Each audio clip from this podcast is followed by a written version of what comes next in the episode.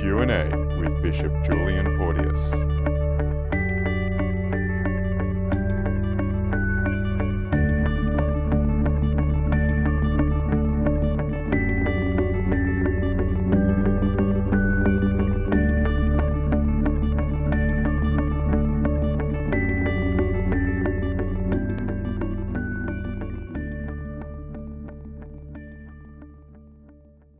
Hello, dear listeners. This is another episode of Question and Answer with Bishop Julian Porteous. And I have Jovina Graham Hello there. and myself, Jeremy Ambrose, here to, yes, to, to question the bishop with all sorts of interesting things we'd like to know the answer for. So, to begin with, Bishop Julian, I hear you've just been to a conference. You've just been to the Great Grace Conference. And this conference was looking back at and celebrating the 50 year anniversary of the Second Vatican Council. So, perhaps let's talk about this for this episode today. And maybe I can start by asking you well, what's been the influence? What's been some of the influences of the Second Vatican Council on the church today, on our century? There's no doubt that the Second Vatican Council was the major event for the church in the, in the last century, and uh, its uh, effects continue to flow through the church uh, even today. And, and uh, to a large extent, we would say that um, so much of the way the church is moving does can be traced back to influences and effects of the Second Vatican Council it, it's often said that a council takes hundred years to work itself out in the church. So uh, we were halfway there, if you like, to to the effects of the Second Vatican Council. But after 50 years, we're probably in a place to stand back a bit and give a bit more historical perspective to to.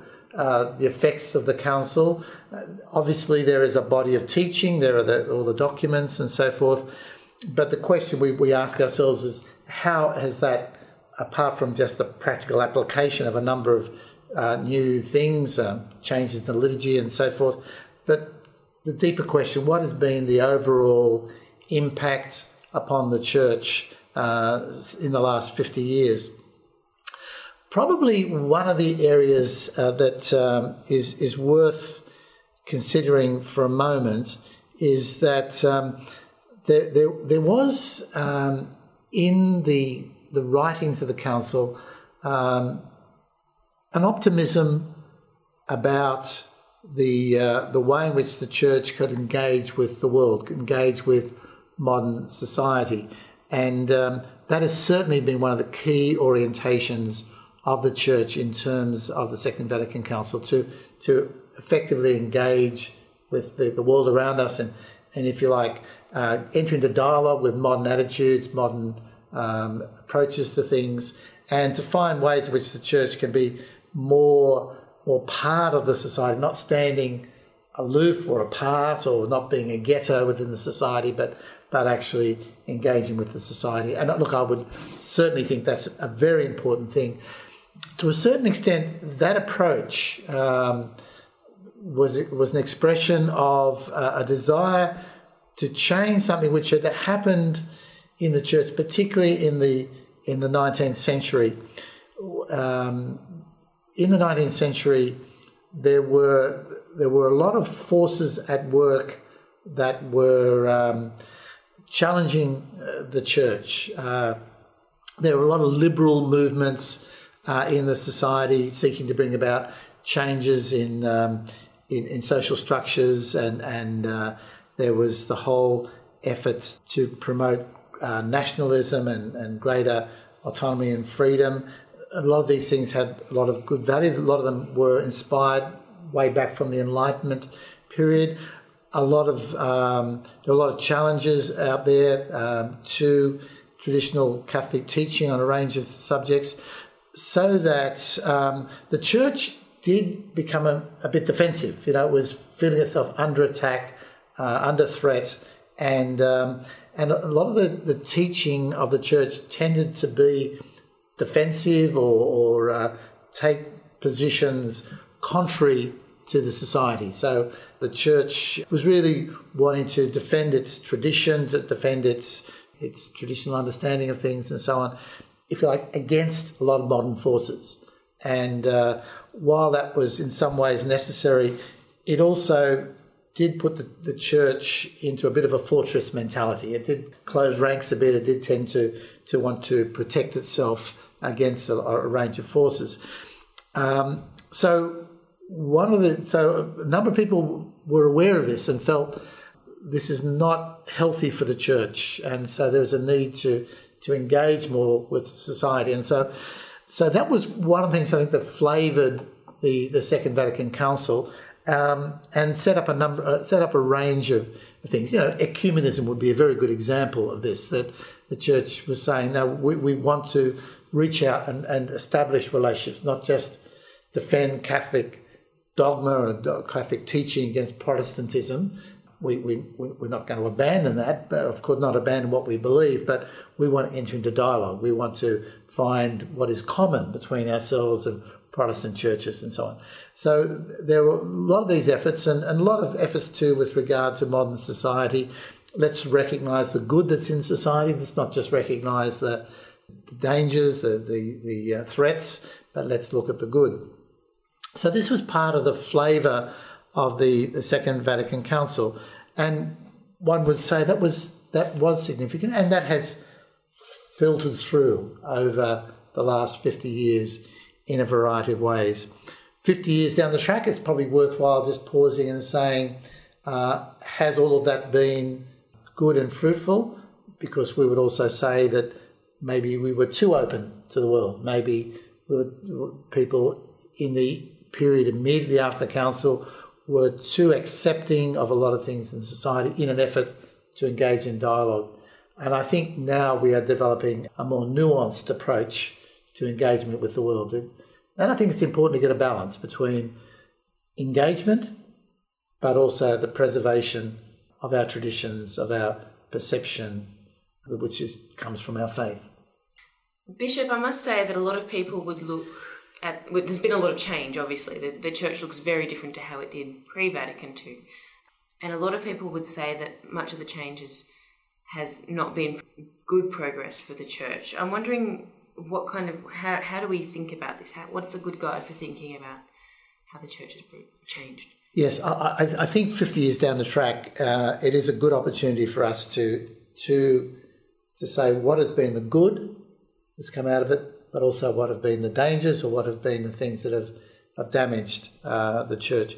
One of the critical issues, and, and um, Pope Benedict um, particularly worked very hard in his pontificate to, to speak about the Second Vatican Council in terms of its relationship to the church today. And what he spoke about was that the necessity to, to really understand the continuity, that the council didn't make an about face or turn the, the church in a completely new direction or, or, or, somehow set up a new model for how the church uh, is to be in the world. Um, and so he spoke about um, people who tend to, to take the, the council to say the council has abandoned the past and now it's modernised and now it's wants to be relevant for modern society. And the Pope would say, no, no, that's the church has a continuity, and the council certainly in the in the in the documents of the council um, wanted to preserve and did preserve the the tradition of the church, um, but it did explore some areas of, of, of openness to modern society. So he spoke about people having the hermeneutic, which is basically interpretive approach. That's what hermeneutic is. You can have a hermeneutic of continuity or a hermeneutic of rupture. And some people were, were sort of saying it's really a rupture. The church is now different. The church is new. The church is, re- is modern as against being perhaps old fashioned before or no longer um, uh, having a different style than it has today. And the Pope would say, no, no, no, it's the one church. Um, the church is always a, a changing uh, reality because situations change, but its core reality doesn't change. Its, its core uh, approach. One of the things that um, in the council itself that was important, there, there, were two words. One was a French word, one was an Italian word. The French word, which were used by a lot of the lot of the um, scholars, was ressourcement, which was basically going back to the sources. And uh, this was this was an effort to recapture often the, the, the biblical or the, or the patristic uh, sources of the church. And this was a great enrichment uh, for the church. The other word was aggiornamento, an Italian word which sort of meant a fresh openness. Now, both those things were important. See, one has to do with tradition, mm. and the other one has to do with openness to the times. The challenge has been to keep those two things in, in balance. I think I think what happened after the Second Vatican Council was there was too much aggiornamento and not enough ressourcement. Uh, we didn't tend to take that as seriously. We were there was a bit too much excitement about new possibilities and not enough about preserving and, and learning from the past mm. as, as we as we go forward. I think now the ressourcement, if you like, the the, the rediscovery of, of, the tradition is is coming through a bit more strongly now, and I think it needs to. You know, we often hear people talking about uh, the spirit of Vatican II, and, and a lot of this, a lot of people, when they use that word, tend to think about the aggiornamento idea, tend to think about the fact of openness to to modern ideas and modern society and so forth. Um, and, and, and as I said, certainly Pope Benedict was very keen to say, um, let us make sure we ground ourselves thoroughly in the tradition. And I think a new generation of Catholics now, young young Catholics who are who are really strong in their faith, really have this desire for the ressourcement, for discovering the tradition, for entering more deeply into the uh, tradition of the church. Well, and I guess that seems like one of the main tasks of the church to balance these two things the tradition and this openness to the you know, possibilities of the future and what's mm. what's happening in our world. And in doing that, perhaps we can, you know, see a lot of these key initiatives of Vatican II flourish. And you've already mentioned such things as ecumenism, but what else is there, Bishop Julian, that you'd say is a key initiative that's come through this? I think it's worth recognising some of the um, particular contributions that maybe we now just take for granted, but really have been uh, very important. Uh, certainly, I think the document, uh, one of the first documents that came out, was, was a document on the Word of God. The fact that it, if you like, focused Catholics more upon the scriptures, and, and certainly since the Vatican Council, there has been a really, uh, uh, for Catholics, a greater focus on the scriptures as the Word of God, a greater consciousness of the, the, the, role and place of the scriptures in, in daily life, in prayer. Um, we, we're studying the scriptures so much more. We're, we're, we're having scripture study programs at universities and so forth. That has been a, a great thing. Um, before tended to be focused more on the catechism, if you like. You know, these are the teachings. Obviously, the catechism has, has, has been very, very important. But the Word of God, which is a spiritual source for our faith is, is very important. So I don't think we should underestimate how uh, significant that has been and how that has enriched Catholic life so so greatly. We were all very aware of the changes in the liturgy. You know that, that uh, certainly those who, of us who went through that period of, of change were very conscious of experiencing the, the rollout of changes. But as we're also aware, there was a, a, a time when there was far too much experimentation, so much so much too much uh, liberality taken with the celebration of the liturgy. And one of the things that happened was that, um, and this was never intended by the Second Vatican Council, was if you like, there was a horizontal, horizontalization of the liturgy. In other words, the liturgy became more a community celebration at the horizontal level and less focused, if you like, on the vertical, mm. on the worship of God. Now, what we're seeing now is a correction to that. We're seeing that um, more and more there's an effort to to preserve a sense of reverence about the liturgy, to to to make the liturgy a truly an act of worship and not just a community celebration. Um, the Vatican Council spoke about active participation. That didn't mean everybody having a job in the liturgy. It really meant people being more involved in liturgy, not just being spectators at a liturgical uh, event, but participating in it interiorly in the heart, you know. Um, so we find that's happened now. People are, are more, uh, they're more literate, if you like, with regard to an understanding of the nature of the liturgy. And um, and I think it's, and are participating more. They understand the elements of liturgy a little more and, and want to participate in it. So, from a time when there was a tendency to focus on the, the horizontal dimension, uh, we're now moving, I think, much more to to understand liturgy as an act of worship. I mentioned ecumenism already. The Catholic Church has made a very strong, clear commitment to ecumenism and, and hence also to inter-religious dialogue. That has produced a lot of very good fruit. And from a time when there was a lot of sectarianism uh, in the society, we now find we've, we've built good relationships with the churches and we're coming to common understandings on agreements of areas of doctrine and practice, which has been a, a great advance for the church. And we always carry those words of the Lord. May they all be one as you, Father, and I are one. Um, that was a prayer of Jesus at the Last Supper for the church. May his disciples be one. So the church is seriously seeking to implement that. And I think that's very important. It gives a greater common witness to the world of Christians being more united instead of not fighting among themselves. Um, and uh, one of the other areas that um, was very in, important and also an area of great, um, of course, not a little controversy at the present moment, and that is the area of religious liberty.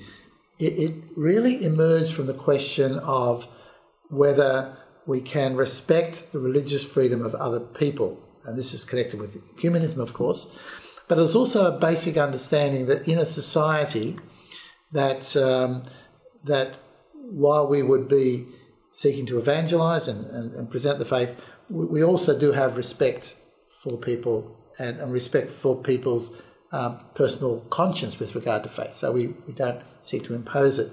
We're also, the, the, the um, Second Vatican Council was also very keen in this area to speak about the fact that no state can impose religion upon its citizens, and there needs to be a recognition of religious freedom within within the states. And we certainly enjoy that to a large extent here in Australia. But in other places, that has been a very real issue. So that is controversial because um, some people, and particularly people, the, the Lefebvrist group who, who cut themselves off from the church, see this as a critical issue. They say there's only one faith, and therefore we cannot respect what other people believe. You know, it's, it's threatening the integrity of, of our faith. So th- there are many others, of course, many other uh, initiatives and influences from the Second Vatican Council. I think it's right to call it the Great Grace. It is has been an enormous grace for the Church, an enormous blessing for the Church. It's always said that the period after councils is often a uh, turbulent time, and we've certainly experienced that.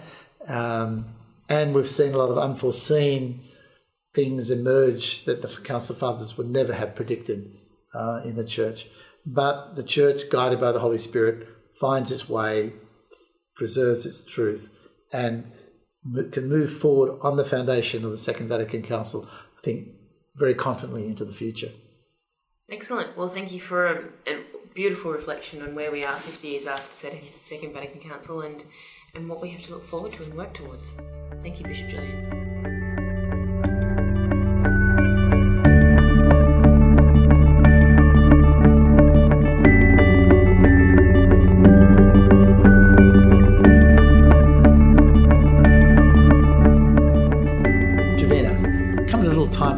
Different aspects of uh, Catholic life and culture. And one thing that I'm sure all Catholics are, um, are very aware of is uh, the use of incense. It's worth just reflecting on uh, why we use incense, where the whole idea of incense came from. When it's so common to us now, we probably just uh, expect it. But uh, it, it's probably worth just looking at the source and meaning of, of incense. That would be really good because all I remember being thinking as a child was that incense carried our prayers to God. I'm not really sure if that's true at all. Well, well, that is a very good Catholic um, intuition because uh, in the in the scriptures it does talk quite precisely about that. Um, one of the psalms, uh, Psalm 141, speaks about that our prayers rise to God like incense.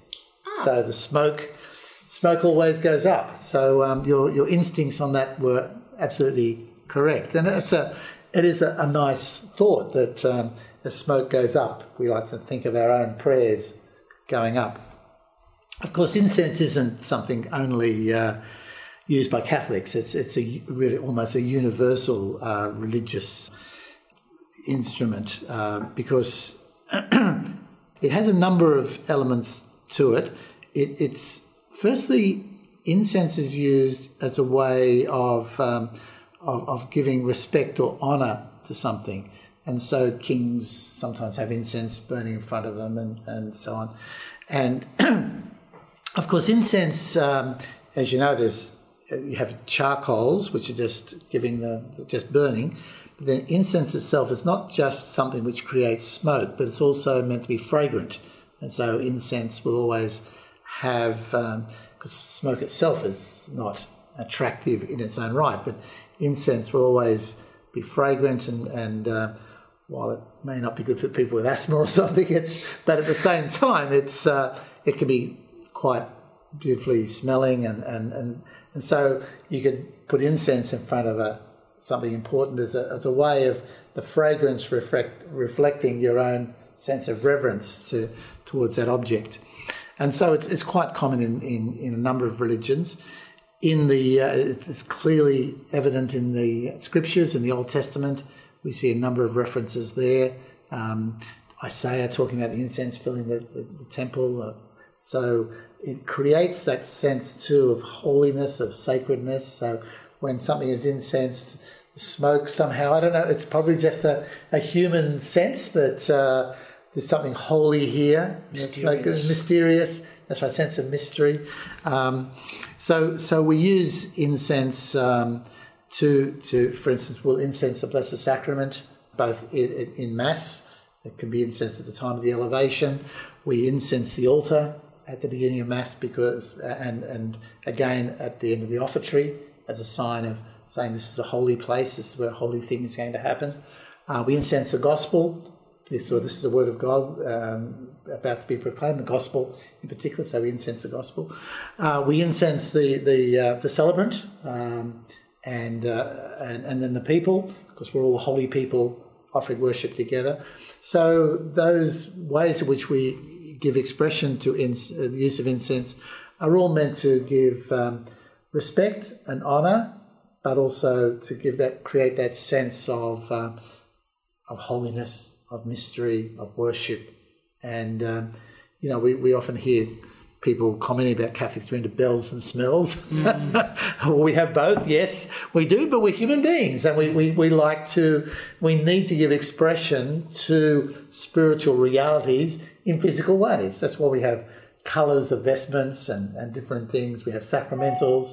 All these things are meant to give um, expression at the human level to spiritual realities. And so incense really fits into that, that category. So can just what, just to clarify, Bishop, it's not because Catholics used to smell really bad and we had to turn it out. No, Nothing no. to do with that. Well, no, I don't think so. However, I can tell you a story about this. There is one famous uh, censer.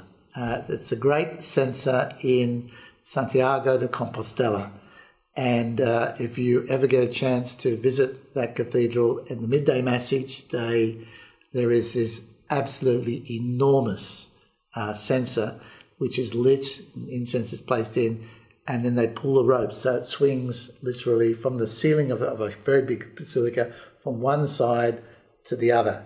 And uh, it's the most extraordinary experience And to, how to many men do they it. need to pull it up? They need about eight men to, to get it going. It's, it's quite extraordinary. Now, people are saying, well, why is there this huge censer in this particular uh, basilica?